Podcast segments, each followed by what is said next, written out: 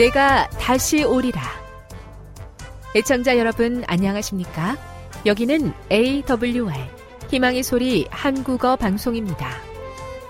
본 방송은 천국 복음을 온 세상에 전파하기 위해 제7일 안식일 예수재림교회가 설립한 세계 방송망입니다.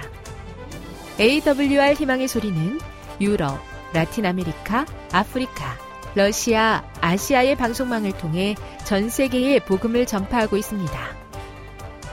AWR 아시아 희망의 소리 방송국은 한국어 방송을 매일 8시간씩 송출하고 있습니다. 희망의 소리 방송은 인터넷과 스마트폰을 통해서도 언제나 청취하실 수 있습니다. 들으실 수 있는 인터넷 주소는 awr.org입니다. 이 시간 희망의 소리 한국어 방송과 함께 보람있고 유익한 시간 되시기 바랍니다. 내가 다시 오리라. 여기는 AWR 희망의 소리 한국어 방송입니다.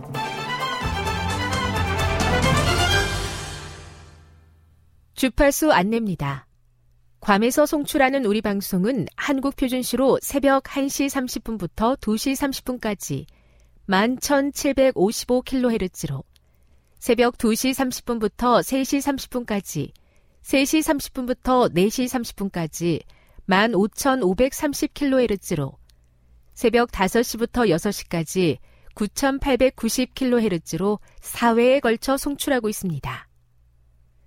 스리랑카에서 송출하는 우리 방송은 한국 표준시로 밤 9시부터 10시까지 15,530kHz로 우즈베키스탄에서는 새벽 3시부터 4시까지 새벽 4시부터 5시까지 9,760kHz로 타지키스탄에서는 밤 9시부터 10시까지 15,255kHz로 송출하고 있습니다. 애청자 여러분의 많은 청취 바랍니다.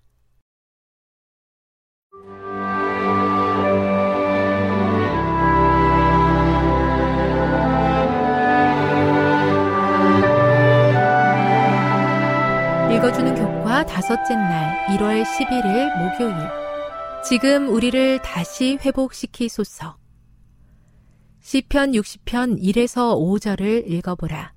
이 시편은 어떤 경우에 합당한 기도인가? 인생의 기쁜 시간에도 우리는 이 애가를 통해 어떤 유익을 얻을 수 있겠는가?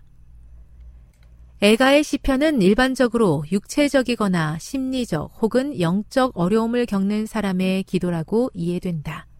물론 세 가지 모두에 해당될 수도 있다. 하지만 그런 상황이 아니거나 내가 인생이 아주 좋은 형편에 있을 때라고 해도 내가 이 시편과 관계없다고 생각할 필요는 없다.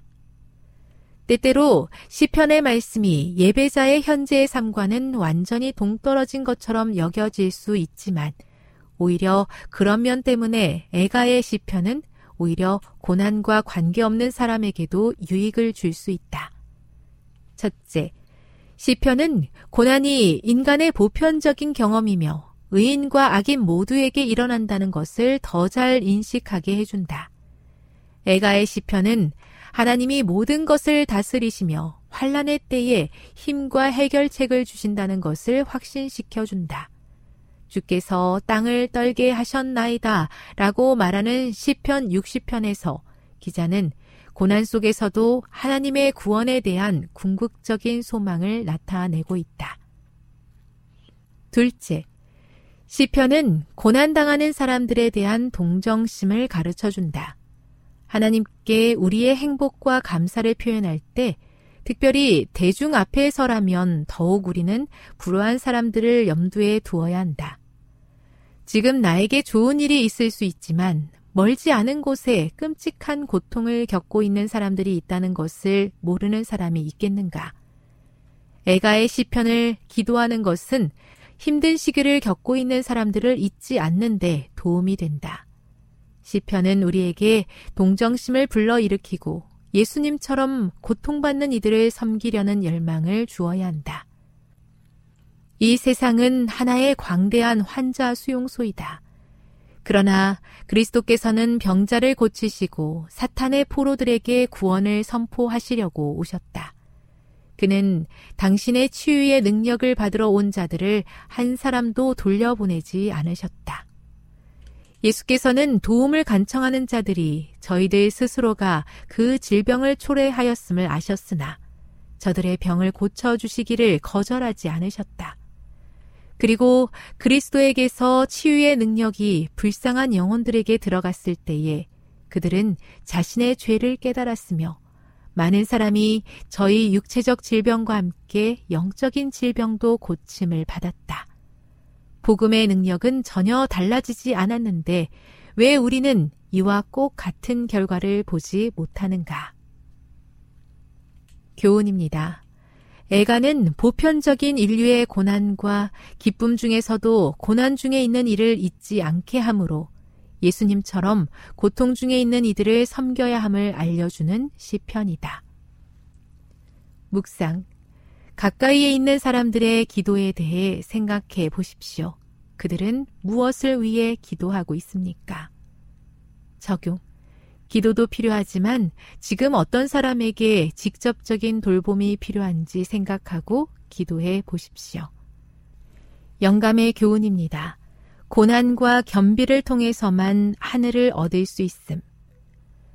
우리의 구속주께서는 말할 수 없는 고난을 통하여 우리의 손이 닿을 수 있는 곳에 구원을 두셨다.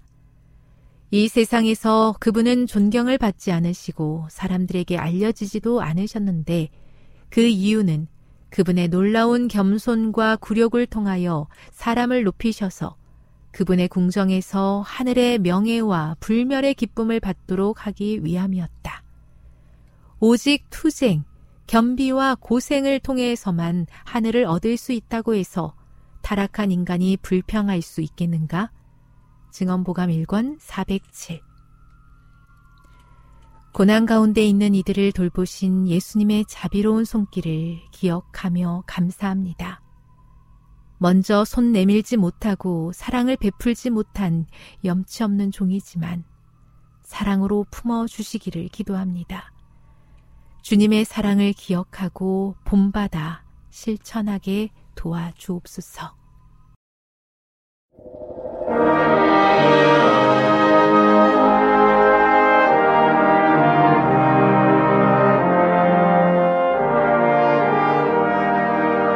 희망의 소리 청취자 여러분, 주 안에서 평안하셨습니까? 방송을 통해 여러분들을 만나게 되어 기쁘게 생각합니다. 저는 박용범 목사입니다. 이 시간 하나님의 은혜가 우리 모두에게 함께 하시기를 바랍니다. 이 시간에는 죄의 흉악한 특성 세 가지라는 제목으로 함께 은혜를 나누고자 합니다. 죄의 흉악한 특성 세 가지라는 제목입니다. 본문은 사무엘하 11장 1절로 27절입니다. 사무엘하 11장 1절로 27절까지 있는 말씀입니다. 해가 돌아와서 왕들의 출전할 때가 되매 다윗이 요압과 그 신복과 온 이스라엘 군대를 보내니 저희가 암몬 자손을 멸하고 라빠를 애워쌌고 다윗은 예루살렘에 그대로 있으니라. 저녁 때에 다윗이 그 침상에서 일어나 왕궁 지붕 위에서 거닐다가 그곳에서 보니 한 여인이 목욕을 하는데 심히 아름다워 보이는지라. 다윗이 보내어 그 여인을 알아보게 하였더니 그와대 그는 엘라암이 딸이요 햇사람 우리아의 아내 바세바가 아니니까. 다윗이 사자를 보내어 저를 자기에게로 데려오게 하고 저가 그 부정함을 깨끗게 하였으므로 더불어 동침함에 저가 자기 집으로 돌아가니라. 여인이 잉태함에 보내어 다윗에게 고하여 가로되 내가 잉태하였나이다 하니라. 다윗이 요압에게 기별하여 햇사람 우리아를 내게 보내라 하매 요압이 우리아를 다윗에게로 보내니 우리아가 다윗에게 이름에 다윗이 요압의 안부와 군사의 안부와 싸움의 어떠한 것을 묻고 저가 또 우리아에게 이르되 내 집으로 내려가서 발을 씻으라 하니 우리아가 왕궁에서 나감에 왕의 식물이 뒤따라 가니라. 그러나 우리아는 집으로 내려가지 아니하고 왕궁문에서 그 주의 신복들로 더불어 잔지라. 혹이 다윗에게 고하여 가로되 우리아가 그 집으로 내려가지 아니하였나이다. 다윗이 우리아에게 이르되 내가 길 갔다가 돌아온 것이 아니냐 어찌하여 내 집으로 내려가지 아니하였느냐 우리아가 다윗에게 고하되 언약궤와 이스라엘과 유다가 영체 가운데 유하고 내 주 요압과 내 왕의 신복들이 바깥들에 유진하였거늘 내가 어찌 내 집으로 가서 먹고 마시고 내 처와 같이 자리이까 내가 이 일을 행치 아니하기로 왕의 사심과 왕의 혼의 사심을 가리켜 맹세하나이다. 다윗이 우리아에게 이르되 오늘도 여기 있으라. 내일은 내가 너를 보내리라. 우리아가 그날에 예루살렘에 유한이라. 이튿날 다윗이 저를 불러서 저를 그 앞에서 먹고 마시고 취하게 하니 저녁 때에 저가 나가서 그 주의 신복으로 더불어 침상에 눕고 그 집으로 내려가지 아니하니라.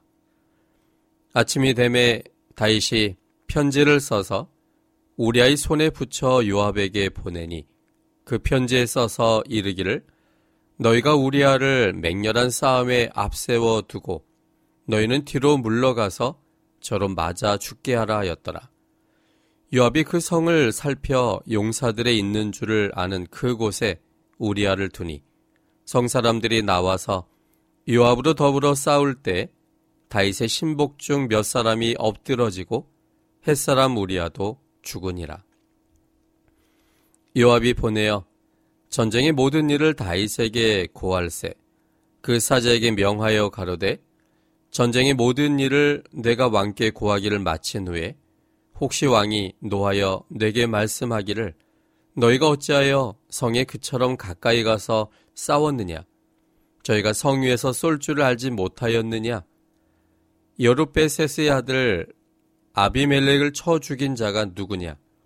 여인 하나가 성에서 맷돌 윗짝을 그 위에 던짐에 저가 데베스에서 죽지 아니하였느냐? 어찌하여 성에 가까이 갔더냐 하시거든 내가 말하기를 왕의 종 햇사람 우리아도 죽었나이다 하라.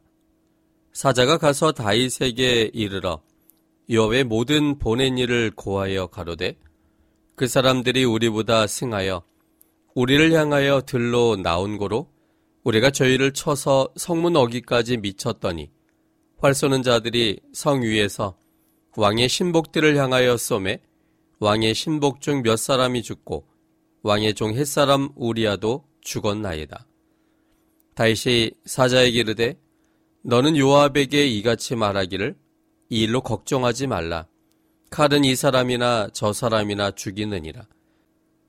그 성을 향하여 더욱 힘써 싸워 함락시키라 하여 너는 저를 담대케 하라 하니라. 우리아 이 처가 그 남편 우리아의 죽었음을 듣고 호국하니라. 그 장사를 마치고 다윗이 보내어 저를 궁으로 데려오니 저가 그 처가 되어 아들을 낳으니라. 다윗의 소위가 여호와 보시기에 악하였더라. 이사야 55장 8절로 9절에서는 하나님과 우리의 생각이 근본적으로 다름을 지적하고 있습니다. 이사야 55장 8절과 9절에 있는 말씀입니다. 여호와의 말씀에 내 생각과 너희 생각이 다르며 내 길은 너희 길과 달라서 하늘이 땅보다 높음 같이 내 길은 너희 길보다 높으며 내 생각은 너희 생각보다 높으니라. 생각이 다른 이유는 품성이 다르기 때문입니다. 하나님의 품성과 우리의 품성이 다르기 때문에 생각과 행동이 다를 수밖에 없습니다. 죄와 죄인에 대한 하나님과 우리들의 생각이 다릅니다. 하나님은 죄는 미워하지만 죄인은 사랑하십니다. 반면에 우리들은 죄는 사랑하지만 죄인은 미워합니다. 하나님께서 죄를 미워하시는 이유는 죄는 사망이기 때문입니다. 하나님께서 죄인을 사랑하시는 이유는 그도 하나님의 사랑의 대상으로 귀하게 만들어진 존재이기 때문입니다. 몇 성경절을 좀 살펴보고자 합니다. 먼저 누가복음 6장 35절에 있는 말씀입니다. 누가복음 6장 35절입니다. 오직 너희는 원수를 사랑하고 선대하며 아무것도 바라지 말고 빌리라. 그리하면 너희 상이 클 것이요. 또 지극히 높으신 이의 아들이 되리니 그는 은혜를 모르는 자와 악한 자에게도 인자로우시니라. 이 말씀 속에서 예수님은 하나님이 누군가를 설명하셨는데 그 하나님은 은혜를 모르는 자와 심지어는 악한 자들에게도 인자로우신 하나님이라고 소개하고 계십니다. 또한 로마서 5장 20절에 있는 말씀입니다. 로마서 5장 20절입니다. 율법이 가입한 것은 범죄를 더하게 하려 함이라. 그러나 죄가 더한 곳에 은혜가 더욱 넘쳤나니. 하나님은 죄가 더한 곳에 하나님의 은혜가 더 많이 주어져야 된다고 생각하는 무조건적 사랑을 하시는 하나님이십니다. 로마서 10장 21절에 있는 말씀도 보겠습니다. 로마서 10장 21절입니다. 이스라엘을 대하여 가라사대 순종치 아니하고 거스려 말하는 백성에게 내가 종일 내 손을 벌렸노라 하셨느니라. 하나님은 하나님 말씀에 순종치 아니하고 거스려 말하는 백성들에게도 종일토록 하나님의 손을 벌리시는 분이십니다. 여기 하나님께서 종일 내 손을 벌렸다고 했던 그 의미는 혼내기 위해서 드는 것이 아니라 그들을 받아들이고 그들의 선택에 대한 책임이 바로 나에게 있으며 그 선택에 대하여 하나님은 못 박혀 대신 돌아가시는 하나님이심을 자신이 손에 이미 난 못자국을 보여주면서 용서하신 자신에게로 돌아오라고 호소하시는 하나님이십니다. 반면에 우리들이 죄를 사랑하는 이유는 우리의 본성대로 끌리기 때문이고 우리들이 죄인을 미워하는 이유는 우리들은 서로가 이해적 관계 속에서 살기 때문입니다. 그래서 하나님과 우리는 본성적으로 다르기 때문에 생각과 행동도 다를 수밖에 없습니다. 로마서 8장 5절로 8절까지 있는 말씀입니다. 육신을 좇는 자는 육신의 일을, 영을 좇는 자는 영의 일을 생각하나니, 육신의 생각은 사망이요, 영의 생각은 생명과 평안이니라. 육신의 생각은 하나님과 원수가 되나니, 이는 하나님의 법에 굴복치 아니할 뿐 아니라 할 수도 없습니다. 육신에 있는 자들은 하나님을 기쁘시게 할 수 없느니라. 오늘 본문은 하나님의 마음을 알고 있었던 다윗이지만 그의 생각을 지배하는 죄의 본성이 얼마나 사람을 바꿀 수 있는지를 잘 보여주고 있습니다. 하나님을 사랑했고 하나님이 사업에 모든 것을 드릴 수 있었던 다윗이지만 그의 내면의 강력한 힘으로 자리 잡고 있던 죄의 본성이 제대로 관리되어지지 않고 지배되어지지 않을 때 어떤 일을 할 수 있는지를 보여주고 있습니다. 죄의 문제는 이미 우리들이 죄인으로 태어났으므로 늘 잠재되어 있는 문제이고 그래서 언제든지 튀어나올 수 있는 강력한 힘을 가진 존재입니다. 하나님 안에서 날마다 죽는 경험을 하지 않으면 날마다 내 자신을 십자가에 못 박히는 상황 속에 두지 않으면 어느 순간 살아나는 강력한 생명력을 갖고 있습니다. 예수님의 재림시까지 우리들이 살아있는 동안 이 죄 문제는 늘 잠재적인 모습으로 언제든지 튀어나올 기세로 내 속에 숨어 있습니다. 우리는 죄와 친숙합니다. 우리는 죄를 좋아합니다. 그래서 죄가 얼마나 심각한지 제대로 인식조차 못하므로 죄에 대하여 대항할 수도 또 하지도 못합니다. 죄들이 아닌 하나님과의 끊어진 상태를 의미하는 죄와 그 흉악성을 제대로 알지 못하므로 죄의 상태 속에 있으면서도 죄들을 짓지 않으므로 의인처럼 생각하며 살게 되고 의인이라 생각됨으로 예수님이 별로 필요치 않는 그래서 생명과 끊어진 채 만족해하는 라우디기아 교인들의 모습처럼 되어버립니다. 다이조차도 삼켜버린 죄의 흉악성을 깨달을 때 우리들이 신앙의 방향을 제대로 잡게 될 것입니다. 무늬만 신앙인이 아닌 전체의 삶이 신앙인이 될 것입니다. 그래서 이 시간에는 우리도 알지 못하는 사이에 언제든지 튀어나올 수 있는 죄의 흉악한 특성을 본문을 통해 살펴보므로 우리에게는 그리스도가 여전히 필요함을 깨닫는 시간을 갖고자 합니다. 첫째, 죄는 돌발적이며 강력합니다. 죄는 돌발적이며 강력합니다. 본문은 1절로 5절입니다. 사무에라 11장 1절로 5절입니다. 해가 돌아와서 왕들의 출전할 때가 되매 다윗이 요압과 그 신복과 온 이스라엘 군대를 보내니 저희가 암몬 자손을 멸하고 라빠를 에워쌌고 다윗은 예루살렘에 그대로 있으니라. 저녁 때에 다윗이 그 침상에서 일어나 왕궁 지붕 위에서 거닐다가 그곳에서 보니 한 여인이 목욕을 하는데 심히 아름다워 보이는지라. 다윗이 보내어 그 여인을 알아보게 하였더니 고하되 그는 엘리암의 딸이요 햇사람 우리아의 아내 바세바가 아니니까. 다윗이 사자를 보내어 저를 자기에게로 데려오게 하고 저가 그 부정함을 깨끗게 하였으므로 더불어 동침함에 저가 자기 집으로 돌아가니라. 여인이 잉태함에 보내어 다윗에게 고하여 가로되 내가 잉태하였나이다 하니라.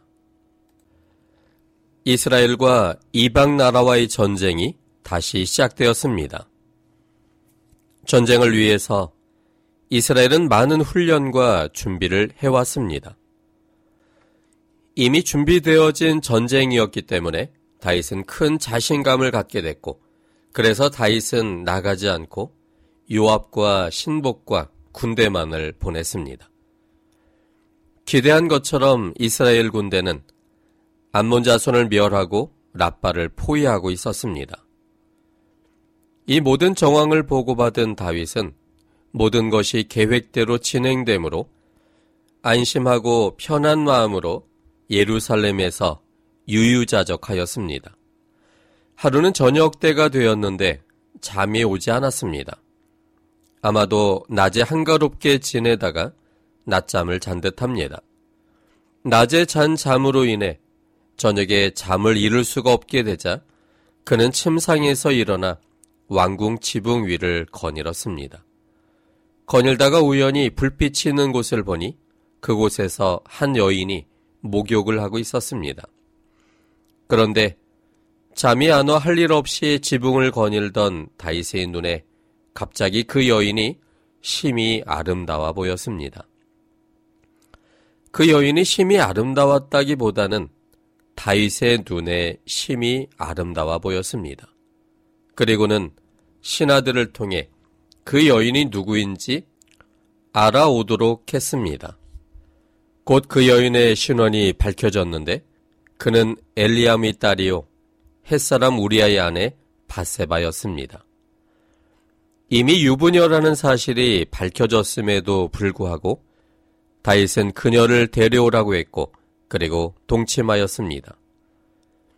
이 문제를 가만히 생각해 보면 다윗이 죄악을 피할 수도 있었는데 왜 안 피하고 이를 만들었을까 하는 의문이 듭니다.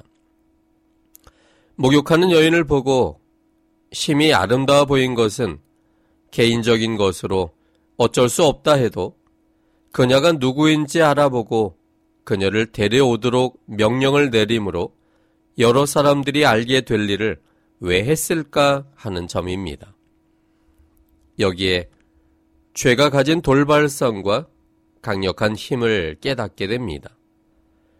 분명히 지금 하고자 하는 일이 죄라는 것을 알면서도 다윗의 죄된 본성의 강력한 힘이 돌발적으로 튀어나온 것입니다.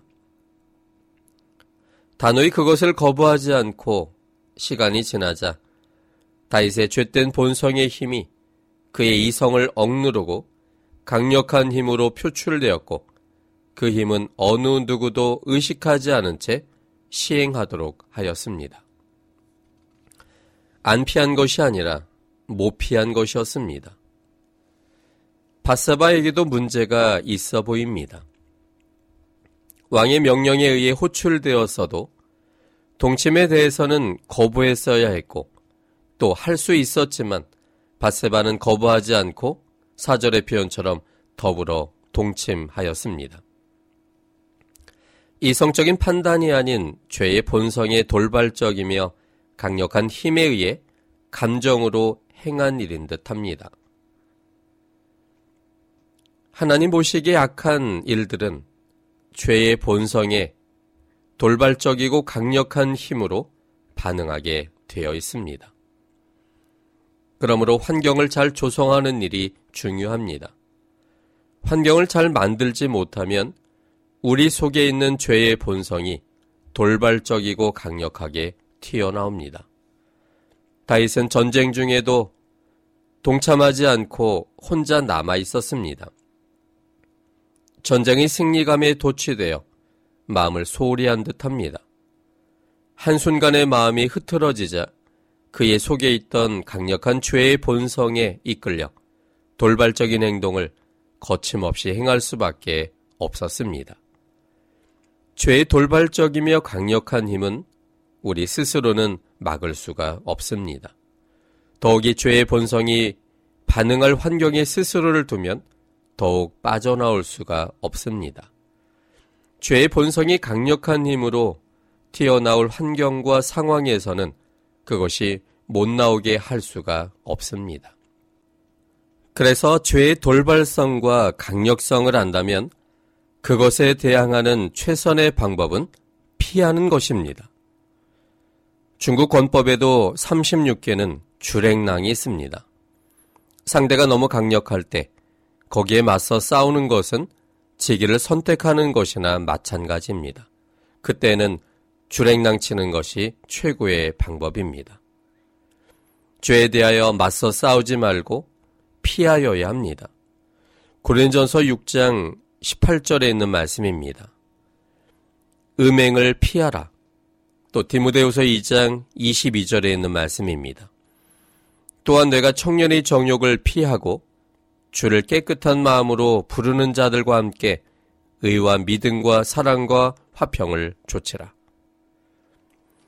요셉이 죄에 맞설 때 사용했던 방법이 바로 주랭낭이었습니다. 창세기 39장 10절 그리고 12절에 있는 말씀입니다. 여인이 날마다 요셉에게 청하였으나 요셉이 듣지 아니하여 동침하지 아니할 뿐더러 함께 있지도 아니하니라. 12절 그 여인이 그 옷을 잡고 가로되 나와 동침하자 요셉이 자기 옷을 그 손에서 버리고 도망하여 나가매. 한 번 피해서 해결될 문제가 아니고 지속적으로 피해야 합니다. 만약 한 번이라도 무너지면 되돌리기가 너무나 어렵습니다. 베드로후서 2장 20절에 있는 말씀입니다.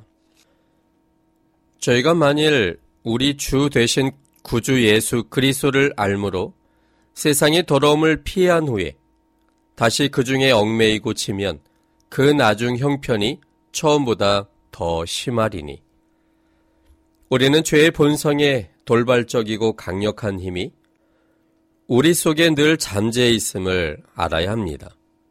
그 죄의 본성은 환경만 조성되면 언제든지 강력한 힘으로 이성의 생각과는 달리 돌발적으로 일어납니다. 그래서 언제나 하나님의 은혜와 능력이 필요합니다. 고린전서 10장 12절에 있는 말씀입니다. 고린전서 10장 12절입니다. 그런즉 선줄로 생각하는 자는 넘어질까 조심하라. 죄의 문제는 너무나 돌발적이고 강력하기 때문에 서 있다라고 누구든지 안심할 수 없습니다. 오히려 서 있다라고 생각할 때, 그때 우리는 여지없이 내 속에 있는 죄의 강력한 힘에 의하여 넘어지게 될 겁니다. 그러므로 선줄로 생각할수록 더욱 넘어질 수 있다는 사실 때문에 조심해야 하는 것입니다. 죄의 본성이 자극받을 환경을 만들지 말아야 합니다. 그렇다면 그것은 어떻게 해야 될까요? 하나님과 늘 교제함으로 하나님께서 내 삶의 생각과 행동을 지배하는 하나님 중심의 삶이 되어야 합니다. 시편 119편 9절로 11절까지 있는 말씀입니다. 시편 119편 9절로 11절입니다. 청년이 무엇으로 그 행실을 깨끗게 하리이까? 주의 말씀을 따라 삼갈 것이니이다. 내가 전심으로 주를 찾아 싸우니 주의 계명에서 떠나지 말게 하소서. 내가 주께 범죄치 아니하려 하여 주의 말씀을 내 마음에 두었나이다. 주의 말씀을 내 마음에 두었다는 표현은 주의 말씀 속에서 말씀하시는 하나님을 그의 삶의 최우선순위에 두었다는 사실을 의미합니다. 이처럼 하나님과 늘 교제하며 하나님 중심의 삶을 살아갈 때 말씀이 우리를 울타리 가운데 두게 하여 내 속에 있는 죄의 능력이 나타나는 길들을 상당 부분 차단시킬 수가 있는 것입니다.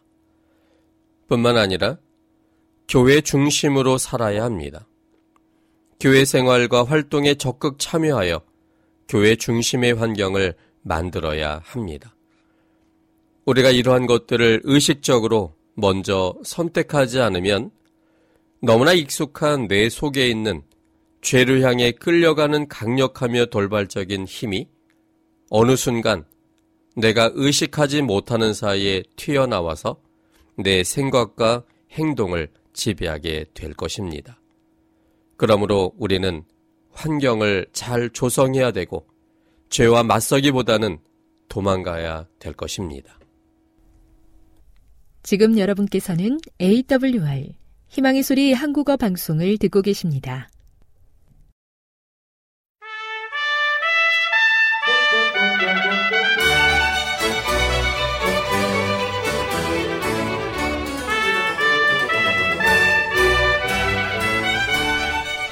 시청자 여러분 안녕하십니까? 걸어서 성경 속으로 시간이 되었습니다. 저희들은 매주 한 번씩 이상락 목사님 모시고 이렇게 걸어서 성경 속으로 이렇게 여행을 떠나는데요. 저희들이 지금 이렇게 떠나는 여행지는 터키입니다. 목사님께서 이 터키에 대해서 아주 자세하게 말씀해 주셨고 지난 시간에는 이 소피아 성당에 대해서 말씀을 이렇게 진행하시다가 시간 관계상 이렇게 이 중간에 그만두셨습니다. 지난 시간에는 이 소피아 성당에 얽힌 역사적인 그런 이야기들을 저희들이 자세히 이렇게 풀어 헤쳐 주셨고요. 오늘은 또 어떤 이야기를 해 주실지 굉장히 궁금합니다. 목사님 안녕하세요. 안녕하세요. 네. 어, 지난주에 못다 하신 말씀을 저희들이 이번 주에 듣게 되었습니다. 목사님 말씀해 주시면 감사하겠습니다. 고맙습니다. 지난 시간에 성 소피아에 대해서 좀 어, 이야기를 했습니다. 그 중에 문화적으로, 역사적으로, 종교적으로 대단히 중요한 이 소피아 성당 또 오늘날은 소피아 박물관이라 그렇게 이야기하죠. 여기에서 어, 몇 가지를 아주 말씀을 드리면서 중요한 한 가지를 말씀을 드렸는데 동로마 교회들은 성상 파괴하고 성화와 성상을 숭배하는 것을 금지를 했습니다. 그러나 서로마 아, 가톨릭은 그것을 허용을 했습니다. 이렇게 해서 동로마 교회와 서로마 교회가 갈라진 여러 가지 원인 중에 하나가 되었다 하는 것을 말씀을 드렸습니다. 이 소피아 박물관에 둘러보면서 저의 눈을 끌었던 두 가지가 있었습니다. 여러분 가게 되면 그 반드시 좀 한번 살펴보면 좋겠다는 생각이 듭니다. 첫째는 거기에 히스기야 터널 왕궁 기념 비석이 전시되어 있었습니다. 이스라엘 예루살렘에 있어야 할 비석이 터키 박물관에 있는 게 아주 의아했습니다. 근데 보통 사람들은 거기 가서 그것이 무엇인지 잘 알 수가 없습니다. 아, 그러나 아, 이렇게 잘 전시되어 있기 때문에 눈여겨 보면은 그 찾아볼 수가 있어요.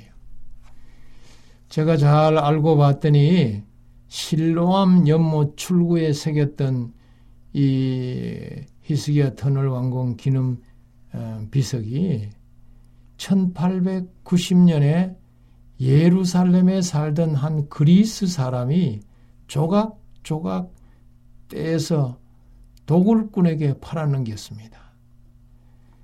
근데 오스만 터키가 그것을 알아보고 사들였어요. 그래서 지금까지 이스탄불 박물관에 있는 것입니다. 이걸 발견한 것은 누구나 하면은 이, 이 박물관에 가서 소피아 박물관에서 어, 찾아낸 그 많은 유물 중에 찾아낸 사람은 제7일 안식일 예수 재림교회의 유명한 고고학자였던 혼 박사였습니다. 이 혼 박사가 아주 유명한 그 고고학 박사죠.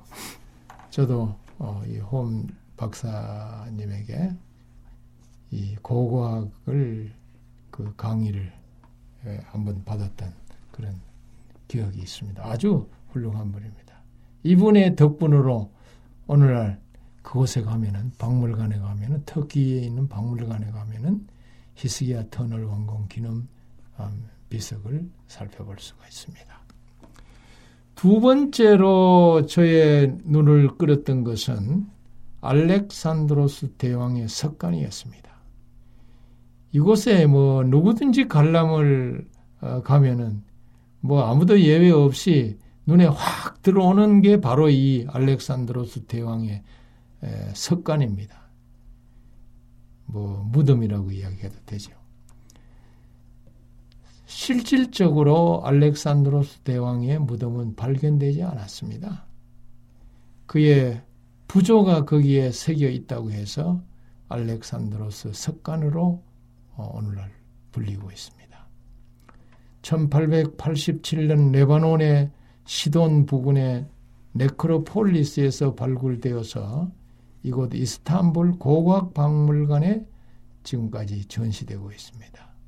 이 석관은 석관들의 익숙해진 눈을 번뜩이게 할 정도로 엄청난 에, 디테일을 보여주고 있습니다. 누가 보든지 감탄을 자아냅니다.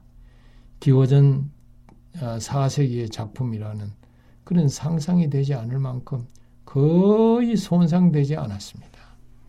전쟁 장면과 또 사냥 장면이 거기에 조각이 되어 있는데 각 인물들의 표정이라든지 행동 등이 마치 눈앞에서 살아 움직이는 것 같아서 창과 창이 부딪히는 소리조차 들리는 듯 하였습니다.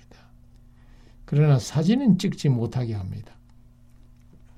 뭐 자꾸 그 사진을 찍으면은 전자파로 인해서 어, 부식이 된다고 해서 금지하고 있죠. 아무튼 콘스탄티노플에서 가장 유명한 것을 꼽으라고 한다면 역시 성 소피아 대성당입니다. 기독교 역사에서 주요한 역할을 담당한 대성당이기 때문에 그렇습니다. 여기서 325년 최초의 니케아 종교회의가 열렸어요. 787년에 최후의 공의회가 또 여기에서 열렸습니다. 오각형 형태의 성벽으로 둘러싸인 고대 도시 니케아는 도시를 십자가 모양으로 가로지르는 대로를 중심으로 발전했습니다. 동서와 남북의 도로가 만나는 교차점에 하기야 소피아 대성당이 위치해 있습니다. 저는 그 이 성소피아 성을 둘러보면서 기독교의 문화와 이슬람의 문화의 충돌을 느꼈습니다. 터키의 기독교의 약세를 절감하게 되었습니다. 사도 바울과 베드로가 목숨을 바치면서 성교를 해서 교세를 확장시키고 영혼을 그 구원하고 수많은 교회들을 세웠는데 오늘날 가보면은 정말로 그 흔적만 남아있지 교인은 어디 간 지가 없어요. 너무나 너무나 그 교세가 어, 약생인 것을 절감하게 될 때에 참 어, 놀라움을 금치 못했습니다. 토인비나 헌팅턴에 의하면은 문명이 두 문화의 충돌로 발전해 간다고 어, 하지만은 복음이 사도시대 정도로까지 회복되려면 참으로 요원한 길인 것 같아 보였습니다. 언제 이 천국 복음이 온 천하에 대, 전파될는지 성령의 특별한 역사가 필요하다는 것을 저는 절감하게 되었습니다. 지금은 새 천사의 기별을 외치기 위해서 이 터키의 소수의 무리가 그곳 이스탄불에 음, 연명할 어, 뿐인 것입니다. 그것도 숨어서 성교하고 대놓고 제대로 할 수가 없는 그런 어, 지경에 이르렀습니다. 이슬람 세계에서 목숨을 건 성교 활동이 이 터키에서 일어나고 있는 것입니다. 터키는 99%가 이슬람 사람들입니다. 왠지 가슴이 답답해 오고 정말 하나님의 특별한 능력이 또 성령의 역사가 임하도록 간절히 기도를 들렀습니다. 목사님, 이 터키라는 나라는 우리 한국 사람하고 굉장히 가깝잖아요. 그래서 터키를 예. 형제의 나라 이렇게 해가지고 예. 이게 그 진짜인지는 모르겠지만 저는 안 가봐서요. 뭐 터키를 예. 이렇게 한국 사람들이 여행 이렇게 가면 공항에서도 이렇게 이 친절하게 따로 이렇게 들여다 들여 보내준다면서요. 예. 어, 그들은 대단히 한국 사람들에 대해서 친절하고 그야말로 형제의 나라로서 이렇게 대하지요. 네. 그래, 그래서 이제 6.25 전쟁 때도 어, 터키에서 우리나라에 군대를 파견했고 이렇게 어, 나라로 이렇게 보면은 참 더없이 고마운 나라인데 이 기독교인의 입장에서 이렇게 가만히 목사님의 말씀을 쭉 들으면서 생각해 보니 거기는 99%가 이슬람이라는 그 이 말씀. 어쩌면 그 나라의 국교도 이 이슬람이겠네요. 그렇죠. 네. 그래서 기독교인의 입장에서 보면 목사님 말씀 주신 것처럼 이 사도 바울의 그 이 열렬한 전도 활동, 또 베드로의 그 전도 활동. 그래서 요한계시록에도 보면 일곱 교회 나오는데 그 일곱 교회가 다 터키 지방에 있는 이 교회들이잖아요. 예. 그렇죠. 근데 참 저도 목사님 말씀드리면서 가슴 한켠이 좀 답답하고 그랬습니다. 목사님 어, 소피아 이 성당을 이렇게 둘러보시고 또 다른 곳으로 이동하신 것 같은데 예. 어느 곳으로 가셨는지요? 예.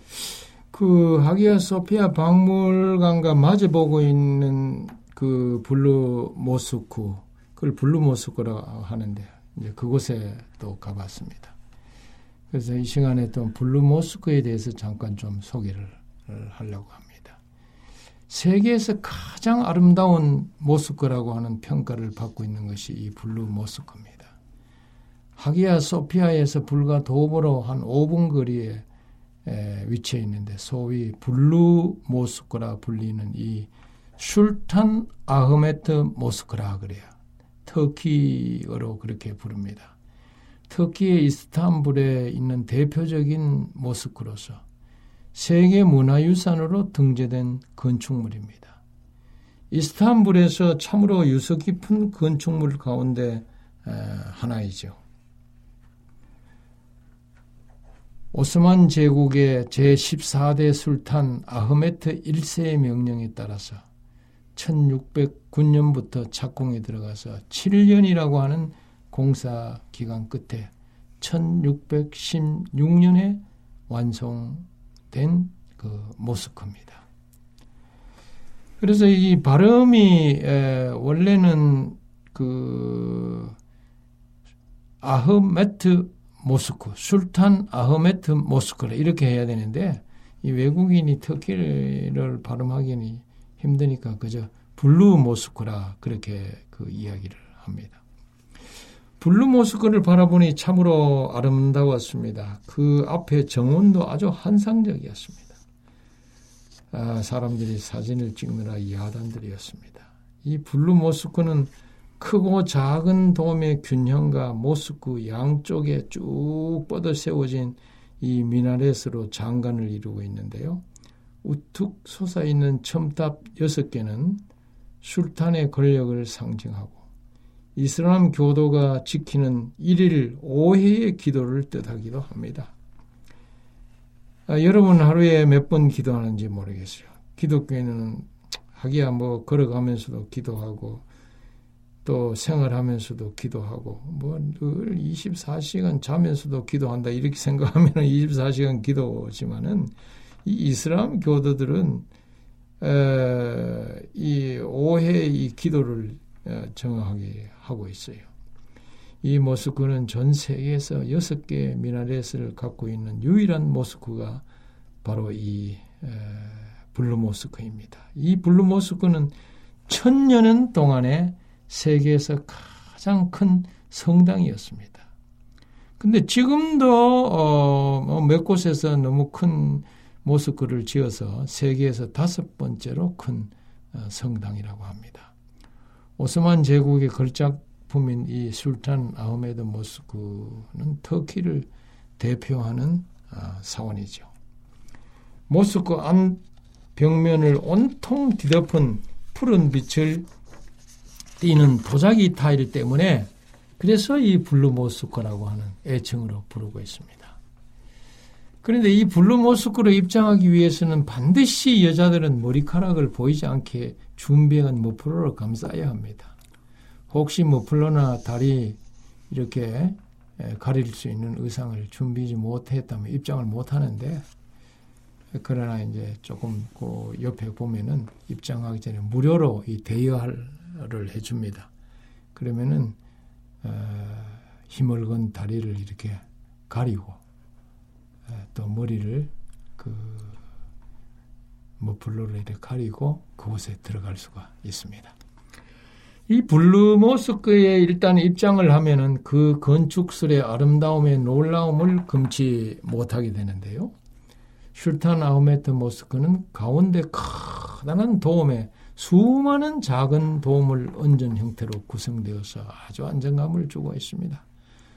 그 하나의 예술품이죠. 수많은 기둥이 받치는 각각의 아치 위에 작은 돔이 둥글게 솟았고 또 사단을 이루고 돔 숫자는 점점 작아지다가 마지막 거대한 중앙돔에 이르도록 되어 있습니다. 직경이 23.5m의 거대한 중앙돔은 작은 4개의 돔이 받치고 있습니다.